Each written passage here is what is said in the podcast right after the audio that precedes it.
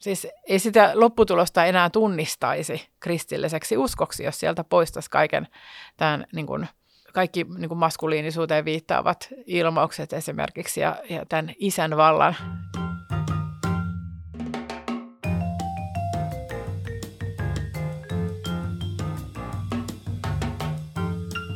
Tervetuloa kuuntelemaan Kujalla podcastia. Minä olen Heidi Martikainen ja tämän ohjelman toimittaja. Tässä podcastissa keskustellaan teologiasta ja ajankohtaisista ilmiöistä. Tänään keskustelemme patriarkaatista. Onko patriarkaatti kaiken pahan alku? Haastattelussa minulla on teologian tohtorikoulutettava Lutherkirkon teologi ja kirkolliskokousedustaja Soili Haverinen. Tervetuloa. Kiitos. Patriarkaatti tarkoittaa isän valtaa perinteisesti ajateltuna. Feministisessä kielenkäytössä patriarkaatilla tarkoitetaan yhteiskuntaa, jossa miehillä on sukupuolensa takia valta ja he ovat siksi etuoikeutettuja. Klassisessa kristinuskossa patriarkaatti tarkoittaa sitä, että miehet johtavat ja kantavat vastuuta yhteisöstä. Onko patriarkaatista meille vain haittaa, kuten feministit väittävät, vai antaako raamattu erilaisen käsityksen asiasta? No niin, Soili, nyt sulla on tota, tämmöinen iso asema ja valta tässä selostaa meille patriarkaatin ö, erilaisia puolia, niin ensimmäisenä mä kysyisin sulta, että, että tota, saako patriarkaalinen yhteiskunta kaikki voimaan huonosti, niin kuin ö, Voimalehdessä kirjoitettiin pari vuotta sitten, kun referoitiin tunnetun feministin Belhuksin kirjaa? No se oikeastaan riippuu vähän siitä, että mitä, mitä sillä patriarkaatilla lopulta tarkoitetaan. Eli oikeastaan tänä päivänä feminismi ja siitä kumpuavat ideologiat, niin näkee sen vielä laajemmin kuin tällaisena mie- mie- miesten valtana, isän valtana, että oikeastaan patriarkaatti on kaikki tämmöinen hierarkkinen järjestelmä. Eli periaatteessa vaikka työyhteisö, jossa on pelkkiä naisia, niin voi silti olla patriarkaalinen, jos siellä on hyvin voimakas hierarkia. Eli se kohdistuu se kritiikki ennen kaikkea tämmöiseen hierarkisuuteen, että, että ihmisten välisessä vallassa on eroja, että toisella on enemmän valtaa kuin toisella.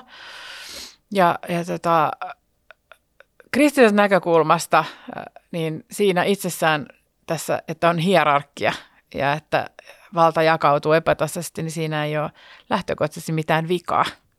Mutta siinä, että, sitä, että miten sitä valtaa käytetään, niin, niin siinä sit tulee, tulee monenlaista vääristymää. Että, että sinänsä Minusta mielenkiintoinen ja ei niin mustavalkoinen kysymys. Eli, eli tota, voidaan kristillisestä uskosta käsin ää, kritisoida va, va, niin kuin vallan väärinkäyttöä, sanoa, että patriarkaalisuus, miten se ilmenee tässä meidän ajassa ja yhteiskunnassa, erilaisissa yhteiskunnissa, niin siinä on aina jotakin vääristymää, koska ihmiset on langennut syntiin ja eivät käytä valtaansa oikein. Mutta itsessään se, että on tietty järjestys ja vastuujako – roolitus, niin se on, se on Jumalan asettama järjestys ja sellaisena hyvä asia. Nyt jos lähdetään niin kuin siihen patriarkaalisuuden juurille, niin kristillisessä uskossahan sen ytimessä on, ää, ja tähän on myös feministiteologit kiinnittänyt huomiota, usko siihen, että, että kaikki valtias Jumala on isä, poika, pyhä henki, ja siellä on, niin kuin voisi sanoa, että hierarkian huipulla on kaikki valtias isä – ja, ja sieltä tulee ikään kuin se, se hän on niin kuin se hierarkian huippu ja, ja sitten kaikilla muilla on ikään kuin vähemmän valtaa verrattuna häneen ja, ja me, niin kuin kaikki järjestys on hänen asettamaansa. Ää, feministiteologia näkee tämän ongelmana ja, ja pyrkii saamaan Isä Jumalan pois valtaistuimelta. Tässä on vähän sellainen ajatus, että, että koska järjestelmässä voi olla jotakin ongelmia, niin se järjestelmä pitää purkaa ja poistaa, mutta sitten että kristillisessä näkemyksessä, että se järjestelmä sinänsä ei ole niin kuin väärä, vaan ne ihmiset, jotka siinä toimii, on syntisiä ja sen takia siinä on vääristymiä. Juuri näin. Ja, ja itse asiassa ajatus siitä tai usko siihen, että, että tämän kaiken hierarkian huipulla on Jumala itse – jolle kaikki vallanpitäjät ovat vastuussa, niin se itse asiassa varjelee, se varjelee niin kuin vallan väärinkäytöksiltä. Toki ihmiset eivät ole aina toimineet sen mukaisesti, mutta että joka tapauksessa lopulta jokainen kuningas joutuu kumartamaan Jumalan edessä. Ja Jumala tulee kysymään sitä, että mi- miten sitä valtaa on käytetty. Et siinä mielessä niin kun ajattelen itse, että pikemminkin niin kuin se, että Jumala on kaiken yläpuolella, niin, niin varjelee val, vallan väärinkäytöksiltä. Mm. Eikä niin kuin mitä, mitä sitten feministit väittää, että, että se vahvistaa ikään kuin tällaisen vääristy, vääristyneen hierarkian, jossa miehet alistaa naisia ja, ja heterot seksuaali- ja sukupuolivähemmistöjä ja niin edespäin. Mm. Eli tavallaan sellainen Jumalan pelko ja usko Jumalaan on tässä oikeastaan aika niin kuin, kristillisessä näkemyksessä patriarkaatista on aika oleellinen asia. Mm, kyllä joo, ja, ja kyllä niin kuin monet niin kuin äärimmäisimmät vallan väärinkäytökset niin, niin liittyy nimenomaan sellaisiin ideologioihin, joissa on haluttu ir, sanoutua irti eh, Jumala-uskosta ja, ja yrittää perustaa sellaista yhteiskuntaa, jossa Jumalaa ei ole. Mm, kyllä. No onko patriarkaatissa sitten joku sisäänrakennettu ominaisuus, joka alistaa naisia, koska tavallaan tämähän on nyt se semmoinen ehkä ydinkysymys tässä, tai niin kuin nyt sanoitkin, että alistaa sitten kaikkia muitakin, mutta, mutta niin kuin, mitä tällaiseen voi, sanoisit? No siis patriarkaalisuutta on niin kuin hyvin eri rakenteesta. Että siellä voi olla hyvin erilaiset ideologiat taustalla, tai niin kuin se ideologinen rakenne voi olla hyvin, äh, hyvin erilainen. Että on sellaista patriarkaalisuutta, joka nousee sellaisesta käsityksestä, voisi sanoa, että esimerkiksi tällaista aristotelisesta käsityksestä, että mies on se varsinainen ihminen – ja nainen on ikään kuin vähän maanantai-kappale. Eli koska, siis se on tämä niin filosofian perusrakenne, että ajatellaan, että se varsinainen ihmisyys toteutuu miehessä ja, ja, ja naiset ja tytöt on jotain, mikä on vähemmän arvokasta. Ja, ja tällainen patriarkaalisuus niin ilman muuta johtaa siihen, että, että naisia ja tyttöjä pidetään alempiarvoisena ja halveksitaan ja, ja alistetaan. Mutta tämä juutalaiskristillinen ihmiskuva perustuu taas siihen, että sekä nainen että mies on luotu Jumalan kuvaksi. Että tämä roolitus, joka meillä on ihmisinä, eh, sukupuolten välinen erilaisuus, niin se ei ole arvoerilaisuutta, vaan se Jumalan kuva on yhtä lailla naisessa kuin miehessä ja eh, heissä yhdessä, että äh, siinä ei ole tämmöistä olemuksellista alempiarvoisuutta. Eli se riippuu tosiaan, että mistä, mikä se tausta, voisi sanoa, että se metafysiikka on siellä, siellä patriarkaalisuuden taustalla. Et mun mielestä kaikkia patriarkaalisuuksia ei voi nivuttaa samaan, samaan ryhmään, vaan se vaikuttaa hyvin paljon, että mitä siellä on takana, minkälainen käsitys ihmisestä. Mm. No jos, jos pitäisi kiteyttää nyt, että mitä on niin kuin kristillinen patri, tai sanotaan raamatullinen patriarkaalisuus, niin miten sä kiteyttäisit sen? No raamatullinen patriarkaalisuus, mun mielestä siinä on olennainen on se, että se korkein hallitsija on isä, Jumala ja, ja, ja isä, poika, pyhä henki, tämä Jumalan käsitys. Ja, ja sitten tämä, että Jumala, joka on luonut omaksi kuvakseen ihmisen, niin hän on asettanut miehen naisen ensinnäkin toisensa varten, mutta hieman erilaiseen, äh, erilaisella roolituksella. Eli miehelle on annettu suurempi vastuu kuin naiselle äh, perheen päänä. Äh, ja myös tämä luomisjärjestys, että mies luotiin ensin ja, ja toisaalta taas tämä ei ole, ja samalla se ei ole niin kuin arvoasetelma, vaan se on tietynlainen niin kuin roolitus. ja toisaalta taas niin kuin naisille on annettu äitiyden lahja. Ja, ja näin, eli, eli tota, se tarkoittaa tiety, tietynlaista järjestystä esimerkiksi niin kuin perhekysymyksessä, että nainen ja mies eivät ole, heillä ei ole niin kuin samanlainen tehtävä – perheessä, vaan äidin tehtävä on omalainen, isän tehtävä on omalainen, vaikka yhdessä he tietysti hoitaa perhettä ja siinä on paljon samanlaisuutta myös. Eikä Raamattu ei sano sitä, että kumman pitää tiskata esimerkiksi tai mitään tällaista, mutta että lähtökohtaisesti siinä ei ole mitään niin kuin pahaa, että naisella ja miehellä on erilaisia tehtäviä. Et itsessään se on ihan niin kuin myönteinen asia, eikä käytännössä, tai miten sanoisi käytännössä, vaan eh, ei itsessään ole niin kuin tämmöinen alistusjärjestelmä. Kun taas feminismin näkökulmasta tällaista erilaista roolitusta tarkastella ainoastaan alistusjärjestelmänä. Ja mun mielestä on liian mustavalkoinen käsitys. Mä uskoisin, että jokainen parisuhteessa eläväkin tiedostaa sen, että siinä on miehellä ja naisella on, on, on erilaiset roolit ja, ja mies ja nainen on keskenään erilaisia ja, ja, ja siinä niin kuin, se ei lähtökohtaisesti ole se, että siinä jatkuvasti taistellaan vaan, että, että kuka pääsee alistamaan ketä, vaan se on nimenomaan tuosta rakkauden kumppanuutta. Ja usein tuntuu, että tuosta feministisestä tarkastelusta puuttuu kokonaan tämä näkökulma, että, että nämä hierarkiat, mitä meidän ihmisten lähisuhteissa on, niin, niin kyllähän ne on ennen kaikkea tässä niin kuin huolenpidon, rakkauden hierarkioita. Ei, se, että jos lapsella on vähemmän valtaa kuin aikuisella, niin se tarkoittaa, että aikuisen, aikuisen niin kuin, tai vanhemman pääasiallinen motiivi on, että mä haluan alistaa mun lastani, vaan se on nimenomaan se suurempi vastuu heikommasta ja, ja, ja semmoinen huolenpito ja hoiva. Ja sellaisena, sellaisena kristi, kristillinen hierarkiakäsitys näyttäytyy, että se, jolla on enemmän valtaa ja voimaa, niin on vastuussa ää, käyttämään sitä valtaa ja voimaa niitä heikompien hyväksi ja varjelemaan ja, ja auttamaan ja, ja kantamaan. Ja jos mä vielä yhden, nyt mä oon puhunut kauhean pitkään tässä yksinäni, mutta, mutta tota, niin kuin hyvin olennainen näkökulma on tietysti se, että miten Jumala itse käyttäytyy tässä hierarkiassa. Eli, eli kun ihminen nousi Jumalan valtaa vastaan ja lankesi syntiin – ja sen lankemuksen ytimessä oli nimenomaan ihmisen ylpeys ja halu nousta, nousta tätä patriarkaattia vastaan. Ää, niin se, miten Jumala reagoi siihen, minkälainen pelastussuunnitelma hänellä on, on se, että hän alentaa itsensä, syntyy ihmiseksi Jeesuksessa, kantaa ristille meidän synnit, antaa häpäistä itsensä. Eli hän, joka on hierarkian ylimpänä, näyttää, että suurin on se, joka palvelee, joka kantaa kaikkien taakat harteillansa. Ja mä ajattelin, että äh, tämä on semmoinen, mitä feministien soisi tarkistella vähän, niin kuin, vähän sille perusteellisemmin, että mitä tässä oikein tapahtuu. Et meidän, meidän uskon ytimessä on se, että, että se vääristynyt patriarkaalisuus kumotaan juuri sillä, että tämä äh, kaikkivaltias äh, niin kuin alentaa itsensä ja suostuu palvelijaksi. Ja, ja mä sillä Jeesus antaa myös niin kuin meille kaikille mallin, että kuinka sitä valtaa käytetään oikein. Mm.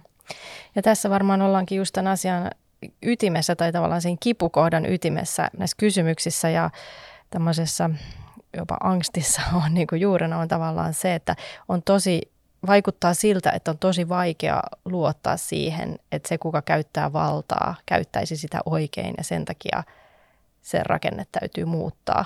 Mutta onko sitten se, jos pelkästään, jos on matriarkaatti, niin onko se sitten luotettavampi järjestelmä kristillisestä näkökulmasta? Mm. Niin juuri näin, että se, kyllä siinä taustalla on, on aina niin kuin kokemusta epäoikeudenmukaisuudesta. Ja mä että tämä on tärkeää huomioida aina, jos keskustellaan feministien kanssa ja sitten voi ihan mä kysyäkin, että onko sulla itsellä kokemusta siitä, että sua on kohdeltu väärin – ja, ja, ja siinä ei nyt tietysti välttämättä auta kauhean tämmöinen teoreettinen vastaus sit siinä, siinä tapauksessa. Mutta kristittynä voi sanoa, että ei, ei kristillinen usko sitä oikeuta, että, että valtaa käytetään väärin, että yhtä lailla se. Ja, ja itse ajattelen, että se on paljon ää, parempi. Ja siis nimenomaan semmoinen vastaus, joka, joka murtaa sen vääristyneen patriarkaalisuuden – koska tosiasiahan meidän ihmisten keskellä on, että ei voi olla ihmisyhteisöä, jossa ei olisi minkäänlaista hierarkiaa. Aina, jos entinen hierarkia puretaan, niin siihen rakentuu välittömästi uusi hierarkia. Ja, ja ajatus siitä, että ne, joita on aiemmin sorrettu, niin jos he pääsevät valtaan, niin sitten he käyttävät jotenkin puhtaasti sitä valtaa, niin se on, se on aika naivi ja sille ei oikeastaan ole perusteita. Meillä on valitettavan paljon esimerkkejä siitä, että kuinka usein seurauksena on vielä kamalampi hirmuvalta. Jos siellä on taustalla tämmöinen jonkin, jonkin verran niin kuin edes sitä koston halua, niin, niin usein se on niin kuin entistä verisempi pakkovalta, mikä seuraa, seuraa siitä. Eli siitä tulee tämmöinen tietynlainen väkivallan kierre, joka ei, ei katkea, vaan sitten tulee aina ne uudet sorretut, jotka taas taas nousee, nousee sitten kapinaan ja niin edespäin. Että se ei ratkaise sitä ongelmaa. No kristityssä tai kristillisissä piireissä seurakunnissa opetetaan sitten, tai että miehet käyttää sitä valtaa tai päättää asioista, on vastuussa asioista, miten se nyt sitten haluaa sanoa, avioliitossa, perheessä, työssä, seurakunnassa ja sitten naisten tulee alistua siihen. Niin pitääkö tämä sitten paikkansa vaiko eikö, onko se kristillinen näkemys? Niin, siis no suomen kielessä sana alistua on aika värittynyt. Että, että, se, se, että esimerkiksi Efesolaiskirjan viidennes luvussa, niin se ensin sanotaan, että suostu, niin kuin alistukaa toistenne tahtoon Kristusta totellen. Eli se annetaan ensin molemmille se käsky. Ja, ja, ja sitten annetaan aina erilaiset tehtävät miehelle ja naiselle, että miehen tulee kunnioittaa kun se naisen tulee kunnioittaa miestä ja miehen rakastaa vaimoansa, niin kuin Kristus rakasti seurakuntaa, että, ää, että se, se alamaisuus, josta Raamattu puhuu, niin se ei tarkoita tällaista väkivallalla alistamista niin kuin missään tapauksessa. Siellä ei anneta oikeutta tämmöiseen niin kuin väkivallan tai pelon kautta alistamiseen. Mutta siellä annetaan kyllä ohje siihen, että, että ensinnäkin haastetaan miehet kantamaan vastuuta perheestä, seurakunnasta – ja, ja me nähdään meidän ajassa, mitä siitä seuraa, kun tätä, tämä hylätään, tämä ajatus. Siitä ei seuraa kovin hyvä, hyvää hedelmää. Ja, ja, ja sitten myös naisille annetaan tämä ohje niin suostua tähän. Mutta se ei tarkoita tämmöistä passiivista, siis ei se tarkoita sitä, että esimerkiksi nainen ei voisi perheessä sanoa omaa näkemystänsä ja, ja niin edespäin, vaan usein sitten jossakin, tai aika monissa asioissa sitten jonkun täytyy tehdä se päätös, jos on kaksi tasa vahvaa ja molemmilla on yksi ääni, niin sitten, sitten se menee arpomiseksi joka kerta, että, että tavallaan se on tärkeää, että, että mies siinä tapauksessa kantaa vastuun ja, ja nainen antaa hänen tehdä sitten sen, sen päätöksen. Mutta eihän se kovin viisas perheenpää ole, jos ei se kuuntele ollenkaan perheenjäseniä ja, ja etenkin omaa puolisoa. Eli voi ajatella, että myös Jumala on antanut paljon viisautta sille omalle puolisolle, ehkä jopa enemmän kuin hänelle itselleen ja on, on ihan viisasta kuunnella. Mm. Tämä on tosi vaikea asia hahmottaa ehkä nykyaikana ihmisille, sekä kristityille että ei-kristityille. Öö, niin onko tässä sitten myös osa siitä vaikeudesta on ehkä se, että meillä ei ole kauheasti sellaisia esimerkkejä. Tavallaan ne esimerkit, mitä meillä on, ne on kaikki aika negatiivisia tavallaan, mitä nyt on niin kuin julkisessa keskustelussa ja muutenkin, että sitten puhutaan tavallaan tosi negatiivisin esimerkkeinä sitten ehkä ihmisillä, ihmisten, niin monen ihmisen ehkä perhekin on rikki, ehkä seurakuntayhteisökin on rikki, että siellä on kaiken, kaikenlaista tapahtunut, niin sitten on vaikea edes käsittää, että minkälaista sitten semmoinen ns. hyvä, hyvä tämmöinen patriarkaalisuus sitten edes voisi olla. Niin, kyllä mä ajattelen, että se on siinä, meillä on tietyllä tavalla tietynlainen perinne ehkä jopa kadonnut tai ehkä joissakin piireissä sitä vielä on, ää, on mutta mä näen, että kyllä niin kuin tästä tilanteesta kärsii sekä miehet että naiset ja perheet. Et tässä artikkelissa, johon viittasit, siinä sanotaan, että patriarkaalisuudesta kärsii niin kuin miehetkin ja, ja näin, niin, niin ajattelen myös, että sen oikeanlaisen patriarkaalisuuden, niin kuin hyvän patriarkaalisuuden puutteesta kärsii yhtä lailla naiset, miehet ja lapset. Ja me nähdään se siinä, että, että monet miehet on feidannut kokonaan niin kuin perhevastuusta. Osa ei edes ajattele, että haluaisivat koskaan, koskaan perhettä ja, ja, ja sitten jotkut, jotka on perheessä, niin eivät ota sitä roolia. Ja osaltaan se lähtee jo ihan niin kuin lasten kasvatuksesta lähtien, että rohkaistaako, että, että miten niin kuin poikia esimerkiksi kasvatetaan, että kasvatetaanko heitä ennen kaikkea niin kuin tukahduttamaan kaikki niin kuin maskuliinisuus itsestänsä vai, vai, vai tota, saavatko he, siis totta kai kasvatuksen sekä tyttöjen että poikien kohdalla sisältyy sitä, että, että täytyy vääränlaista käyttäytymistä hillitä ja, ja kannustaa oikeanlaista, mutta että kuinka paljon siihen sisältyy ajatus, että, että ylipäätään maskuliinisuus on jotain tosi negatiivista ja se pitäisi niin kuin, kätkeä pois. Mm. Niin, että onko, onko se sitten niin, että, että jotenkin ajatellaan, että maskuliinisuus täytyy myös olla nyt niin kuin feminismin määrit, määrittelemää tai jotenkin hallinnoimaa. Että nyt esimerkiksi, niin kuin nyt tuosta viittasit poikien kasvamiseen, niin, niin tota, nykyään on, tai tässä viime aikoina on puhuttu tosi paljon siitä, että maskuliinisuus voi olla tosi erilaista ja että sitä ei pidä niin kuin, sitten torjua, jos se on erilaista kuin on totuttu. Ja tällähän sitten usein viitataan siihen, että jos nyt esimerkiksi pieni poika haluaa hoivata nukkea, niin hänen pitää antaa niin kuin hoivata nukkea. Niin mitä mieltä sä oot tästä, että on kuinka tavallaan realistinen tämä malli on? Niin, no siis sinänsä olen myös sitä mieltä, että jos poika haluaa hoivata nukkia, niin, niin totta kai, ja, ja isienkin on tärkeää oppia hoitamaan lapsia ja, ja niin edespäin, eli, eli ei siinä mitään, mutta se, että miten, miten tänä päivänä reagoidaan, että meneekö se vähän niin kuin toistepäin, että että jos, jos poika tekee jotain sellaista, mikä on stereotyyppisen maskuliinista, niin sitä niin kuin vähän se, no ei, ei ottaisitko sittenkin tämän nuken, että, että, että halutaan pikemminkin sitten ohjata siihen, että, tai että ihastellaan heti, että jos, oi, että nyt sinä, onpa hienoa, että sinä uskallat leikkiä nukella ja, ja niin edespäin, että onpas tämä mekko sinun päälläsi kaunis, että halutaan päinvastoin sitten niin kuin rohkaista ja siihen, siihen toiseen ja, ja, ja sitten vaietaan tavallaan kaikki tämmöinen, mikä liittyisi, liittyisi niin kuin enemmän, tai on enemmän tästä stereotyyppisen maskuliinista ja mm, näin. Mm, mm. No siinä artikkelissa, jossa tosiaan referoitiin tätä Bell Hooksin kirjaa, niin tota, puhuttiin siitä, että kuinka, tai siinä kirjassa puhutaan siitä, että kuinka ö, miesten myös täytyy niin kuin itse alkaa vapautua tästä patriarkaatin vallasta tai malleista. Niin tässähän on sitten oletuksena se, että patriarkaatti jotenkin tukahduttaa todellista maskuliinisuutta. Niin mitä mieltä saat tästä? No tossakin mä en tiedä minkälaisessa ympäristössä esimerkiksi tämä henkilö itse on elänyt.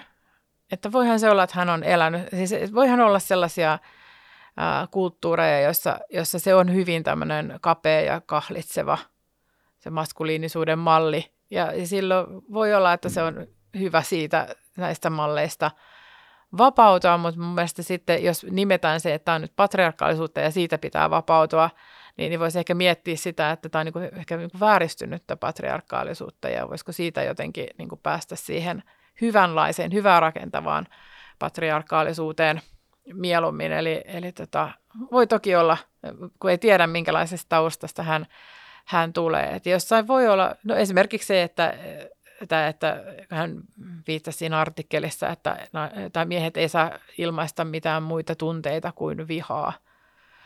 Mm, mä en tie, tiedä siis, että kuinka paljon se, kuinka moni tämän ajan mies on kokenut sen tyyppistä kasvatusta, mutta tota, sitten myös sit se, että, että jos sitten mennään siihen, että kaikkea aggressiivisuutta pidetään negatiivisena, niin mun mielestä siinä on – ja mä en tarkoita nyt väkivaltaa, vaan, vaan niin kuin, mä että monessa sellaisessa asiassa, mitä niin kuin ihmiskunta tarvitsee ja, ja mennäkseen eteenpäin, kulttuuri tarvitsee, niin siinä tarvitaan tietynlaista aggressiivisuutta ja, ja rohkeutta. Eli esimerkiksi niin kuin yrityksen perustaminen – on tietyllä tavalla aggressiivinen teko. En mä tiedä, ymmärräksä, mitä mä tarkoitan. Siis siihen tarvitaan tiettyä semmoista niin kuin eteenpäin menemisen ja, ja, ja sellaista, että ei, niin kuin pel, siis pelottomuutta, rohkeutta, ja sellaista tietynlaista, en tarkoita, etteikö naisetkin voi perustaa yrityksiä, mutta kyllä miehet tuppaa perustamaan niitä enemmän.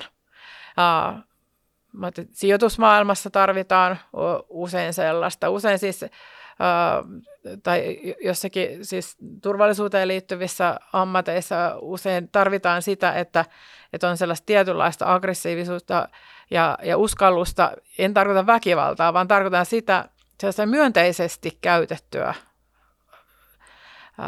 aggressiivisuutta. Mä näen, että niin kuin jos pojat kasvatetaan niin, että heidän täytyy ikään kuin tukahduttaa se semmoinen luontainen ää, maskuliininen ää, aggressiivisuus – niin, niin äh, he lähinnä turhautuu ja passivoituu, kun se, mihin pitäisi pyrkiä, tai on nyt mun tällaista niin karvalakki-psykologiaa, niin, niin että he oppisivat suuntaamaan sitä aggressiivisuuttansa hyviin asioihin, sitä drivea, joka niin kuin on, joka tulee ihan siis hormonaalisesti, testosteroni aiheuttaa sellaista tiettyä drivea äh, ihmiseen, niin, niin että osaisivat suunnata sen hyvään ja hyvän semmoiseen rohkeuteen, joka rakentaa jotain uutta, ja jolla hyödynnetään yhteiskuntaa ja perhettä ja niin edespäin.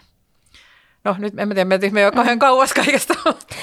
Ei, varmasti tämä on, tämä on nimenomaan tämä on aika tärkeäkin kysymys mun mm. mielestä. Ja sitten ehkä tästä voisi tässä sen jatkokysymyksen, että jos niin kuin miehet, ää, jos ajatellaan, että patriarkaatti tai tällaiset perinteiset niin kuin miesten mallit tai niin kuin aggressiivisuus hyvässä mielessä, että jos se on väärä tai paha asia, se tukahdutetaan. Niin mitä siitä seuraa meidän niin kuin yhteiskunnalle? Mm. Tai nähdäänkö me jo niitä merkkejä täällä, että mitä sun mielestä, mitä sä ajattelet? Mielestäni yksi asia, mikä nähdään, niin, niin on juuri tämä niin perhe, äh, perherakenteen mureneminen, että ei, ei ole tavallaan enää, enää niin, tai siis se on, perheiden koossa pysyminen on harvinaisempaa. Ja oikeastaan se sallittu paikka toteuttaa sitä aggressiivisuutta meidän kulttuurissa niin on seksuaalisuus, jota ei tarvitse ikään kuin hillitä.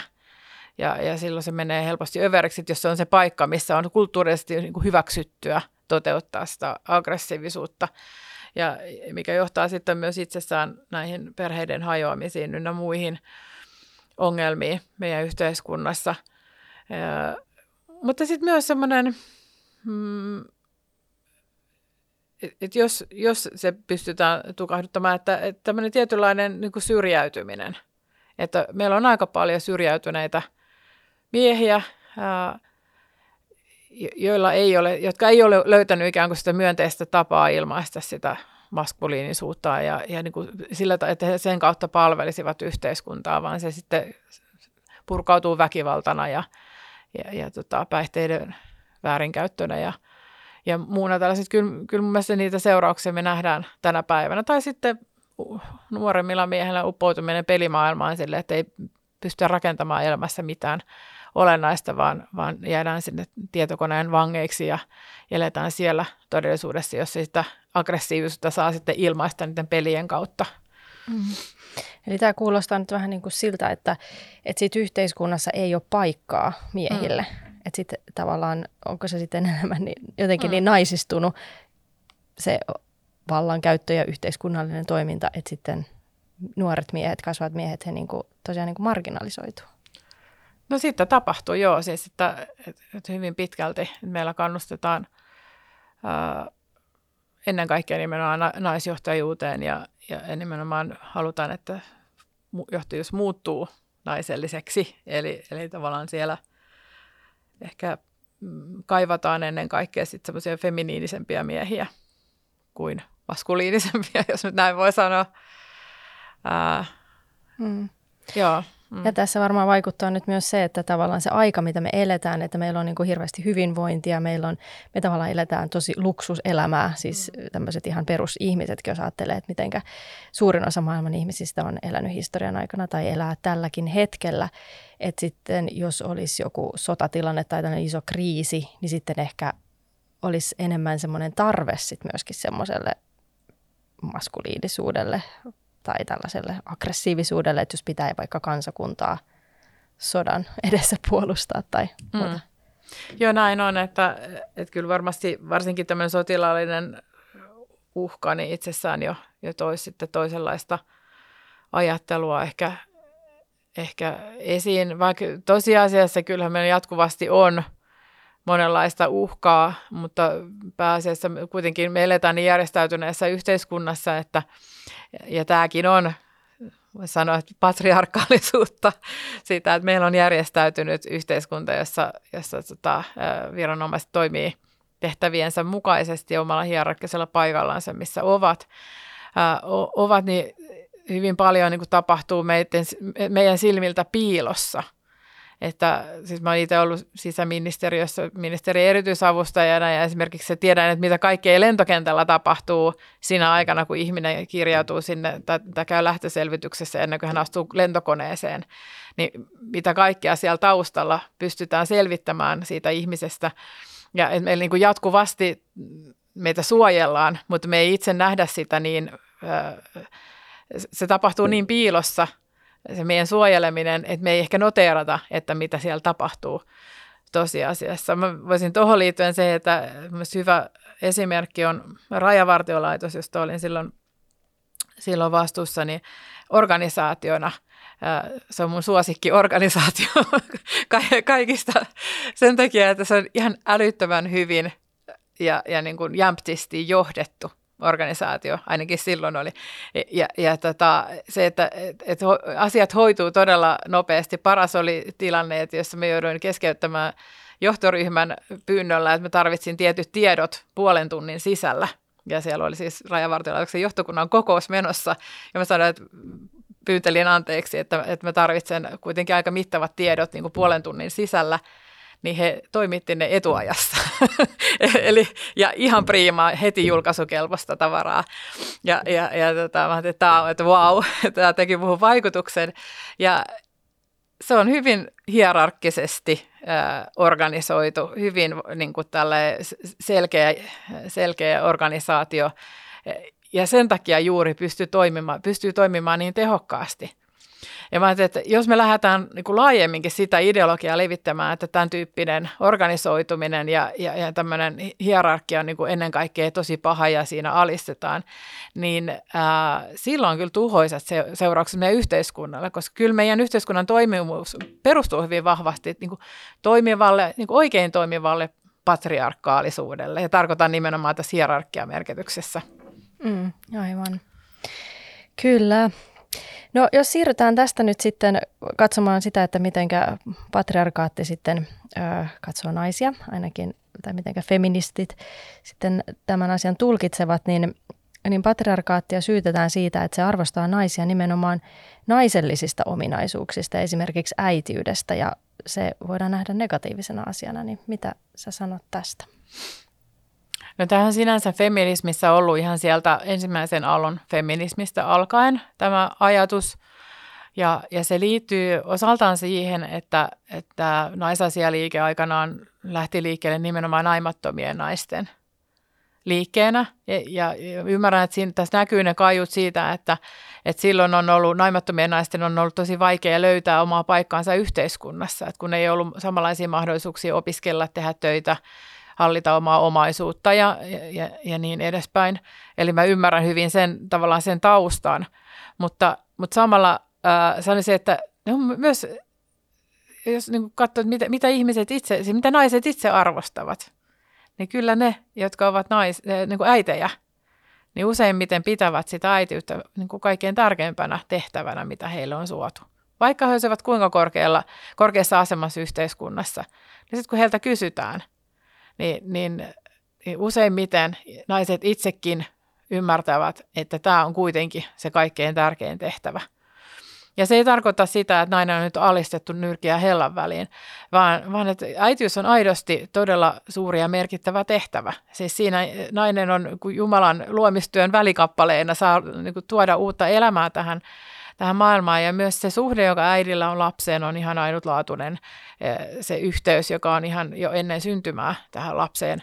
Ja, ja, ja tota, mun mielestä se on hienoa, jos, jos miehetkin arvostavat sitä. niin mun mielestä ihan kaikkea sekä naisten että miesten ja lasten ja vanhusten on syytä arvostaa, arvostaa äityyttä. Ja, ja näin, että mä, mun mielestä olisi erikoista, jos naista arvostettaisiin vain miehisten ominaisuuksien takia tai se, sellaisten ominaisuuksien takia, jotka on samanlaisia kuin miehellä, koska sehän tarkoittaa, että naiseudessa ei nähdä mitään omaa hyvää, tai siis semmoista itsessään hyvää, vaan että se kaikki hyvä, mikä naisessa on, niin vaan se, mikä on samankaltaista kuin ää, miehessä. Ja mun mielestä siinä on itse asiassa taustalla vähän samantyyppinen, että nainen on ikään kuin se, että mies on se varsinainen ihminen ja, ja nainen on sitten niin kuin jotain niin kuin tämmöinen maanantai-kappale, tämmöinen sekunda tapaus. Mutta silloin, jos naista arvostetaan ihan niiden naisellisten ominaisuuksien takia, niin silloinhan juuri osoitetaan, että naisella on oma, oma arvonsa ää, riippumatta siitä, kuinka miehekäs hän on. Mm, mm, kyllä. Ja tässä varmaan vaikuttaa myös siis se, että ajatellaan niin, että, että se työ, mitä nainen tekee, ja hänen uransa ja hänen palkkansa ja hänen tavallaan vaikuttavuutensa yhteiskunnassa sitä kautta on sitä varsinaista niin kuin olemista. Että sitten, mm. että jos naista ei arvosteta niistä asioista, vaan arvostetaan ikään kuin sit kotona tehtävästä työstä, eli äitiydestä tai naisellisuudesta, niin sitten se on jotenkin, että sillä ei ole mitään arvoa.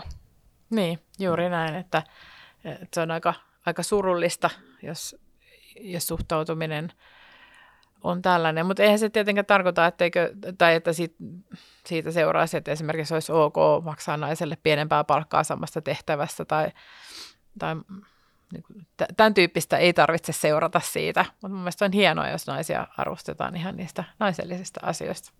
Hmm. Eli haluaisit enemmän tällaisen monimuotoisen käsityksen kuin mustavalkoisen käsityksen? No ehkäpä asiasta. joo, joo. Hmm.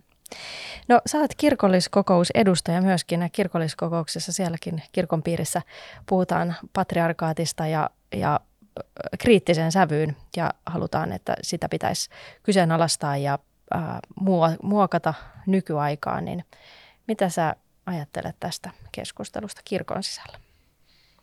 No mä että tietysti nämä on usein semmoisia vähän epämääräisiä heittoja, että esimerkiksi edustaja Järvinen ää, niin vaati sitä, että kaikkien pitää ryhtyä patriarkaalisuuden purkutalkoisiin ää, kirkossa. Ää, ja sitten kuitenkaan sitä ei oikeasti tarkemmin määritellä, mitä sillä tarkoitetaan, jolloin se jää semmoiseksi epämääräiseksi ja sitten siihen voidaan aina vedota milloin missäkin ää, yhteydessä. Mutta jos lähdetään oikeasti katsomaan, että mitä se tarkoittaisi, jos ajatellaan vaikka luterilaista Jumalan palvelusta, joka aloitetaan isän, pojan ja pyhän hengen nimeen, jossa rukoillaan isä meidän rukous, joka päätetään Herran siunaukseen. Niin siis, et, et, jos lähtee ihan miettimään vaikka sitä, että mitkä kaikki pitäisi niinku poistaa siitä, niin, niin ei, eihän sinne niinku, siis ei sitä lopputulosta enää tunnistaisi kristilliseksi uskoksi, jos sieltä poistaisi kaiken tämän niin kuin, ää, kaikki niin kuin maskuliinisuuteen viittaavat ilmaukset esimerkiksi ja, ja tota, ää, niin kuin tämän isän vallan, jos siitä, siitä poistaisi. Ja tosiaan niin kuin jäljelle jäisi varmaan sit se, mitä usein suositellaan tilalle, joku, joku tämmöinen – jooga, jota sitten kirkossa, kirkossa sitten harjoitettaisiin, että, että ei se ole enää kristin uskoa. Hmm.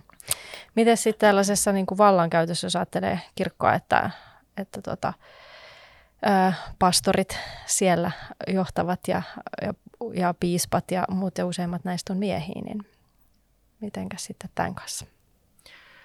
Niin, no itse olen siis perinteisellä virkakannalla – että, että, että se on, on tota Jumalan hyvä, hyvä suunnitelma, että meillä on erilaiset roolit myös seurakunnassa ja seurakunnan päiväinen tehtävä on tarkoitettu vain miehille. Ei tokikaan kaikille miehille, että kaikille, vaan, vaan niille, jotka siihen on, on soveltuvia.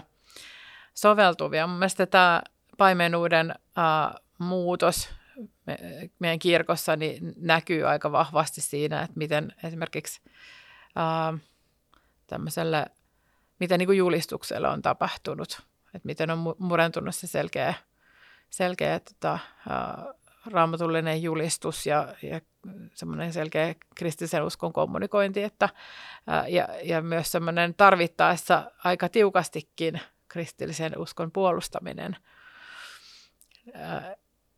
Senkin takia mä itse toivon, että tämä keskustelu tästä patriarkaatin murtamisesta, niin voisi johtaa siihen, että oikeasti analysoitaisiin vähän tarkemmin, että mi, mitä sillä tarkoitetaan ja löydettäisiin se, että itse asiassa Raamattu antaa aivan loistavan kuvan niin sellaisesta hyvästä patriarkaalisuudesta. Eli ei kirkon tarvitse hypätä johonkin sekulaarin maailman ää, soppaan mukaan, vaan, vaan tota, kirkko voi olla pikemminkin näyttämässä, että minkälainen on se hyvä, hyvä tapa luoda järjestystä ja, ja, ja johtaa ja niin edespäin.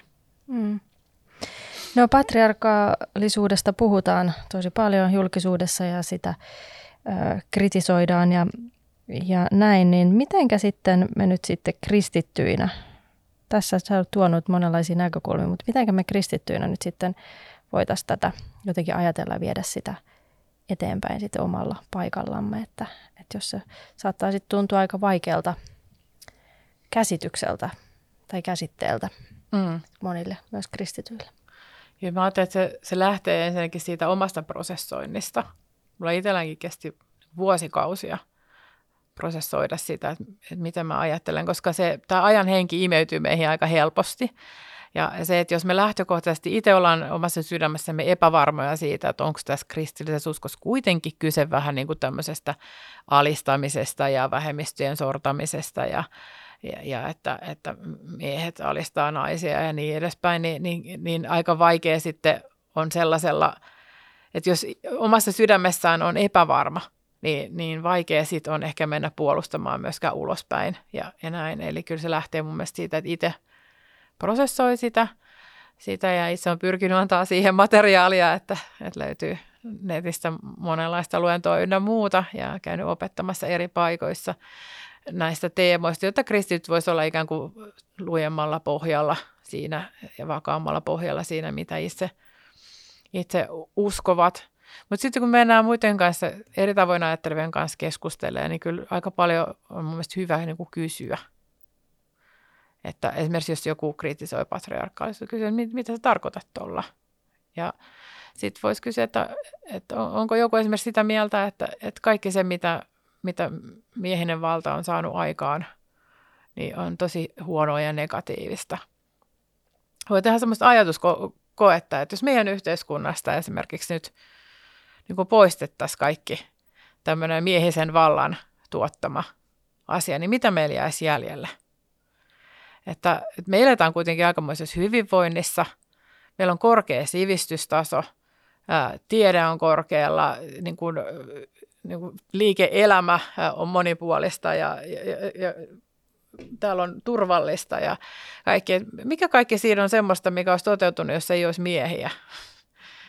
Ja mitä me ollaan saatu käytännössä, mitä me, mistä me naiset voitaisiin kiittää miehiä? Ja, ja tota, mä uskon, että jos me tätä kiitollisuuden näkökulmaa mietittäisiin itse, niin, niin ehkä siihen voisi tulla vähän toisenlaista näkökulmaa. Mielestäni on epäreilua, että, että vaan kritisoidaan sitä, miten miehet on käyttänyt valtaansa, kun esimerkiksi me täällä Suomessa, niin saadaan pääasiassa kyllä niin kuin nauttia siitä, että hyvin tehty, hyvin, hyvin toimittu. Toki naisillakin on oma roolinsa. Mä en halua kiistää sitä laisinkaan. Ei, ei myöskään ilman naisia olisi, mutta että molempia tarvitaan. Ja mun mielestä on epäoikeudenmukaista syyttää pelkästään miehiä, että kuinka huonosti ja, ja pahasti he on niin kuin vaan nyt alistaneet naisia tosiasiassa on pistäneet itsensä niin kuin tosi paljon likoa, jos miettii ihan vaikka, no sodat on yksi olennainen tietysti, että, että, että me ollaan ylipäätään säilytty Suomi itsenäisenä, mutta sitten ihan semmoisessa arkisessa työssä, työssä että tota, kaiken maailman huoltomiehet, jotka tulee pistämään viemäriä toimimaan, niin, niin tota, aika paljon me saadaan myös kiittää. Ja ehkä tätä kiitollisuuden näkökulmaa voisi tuoda tuoda esiin, vaikka se nyt ei ihan sovi ehkä tämmöiseen taisteluagendaan, että tehdään vallankumousta ynnä muuta, mutta ehkä se voi tuoda toisenlaista näkökulmaa. Mm, kyllä. Joo, hyvä. Kiitos paljon Soili Haaverinen. Tässä oli kiinnostavia näkökulmia patriark- patriarkaalisuuteen ja varmasti se on ihan totta, että, että se on tosi tärkeää prosessoida sitä, ajatella sitä, että me kuullaan niin monia väittämiä julkisuudessa ja jopa kouluopetuksessa, että sitten sen niin kuin purkaminen, että mitä se oikeasti tarkoittaa ja sitten mitä oikeasti sitten raamattu siitä opettaa, että minkälaiset ne ovat tosi erilaiset näkökulmat. Niin, niin kiitos paljon, että tulit paikalle. Kiitos. Tästä jaksosta voi lähettää palautetta osoitteeseen kujala.podcast.gmail.com. Ja meidät löytää myöskin Facebookista ja Instagramista ja nykyään myös YouTubesta. Kiitos paljon ja palataan ensi kerralla asiaan. Moi moi!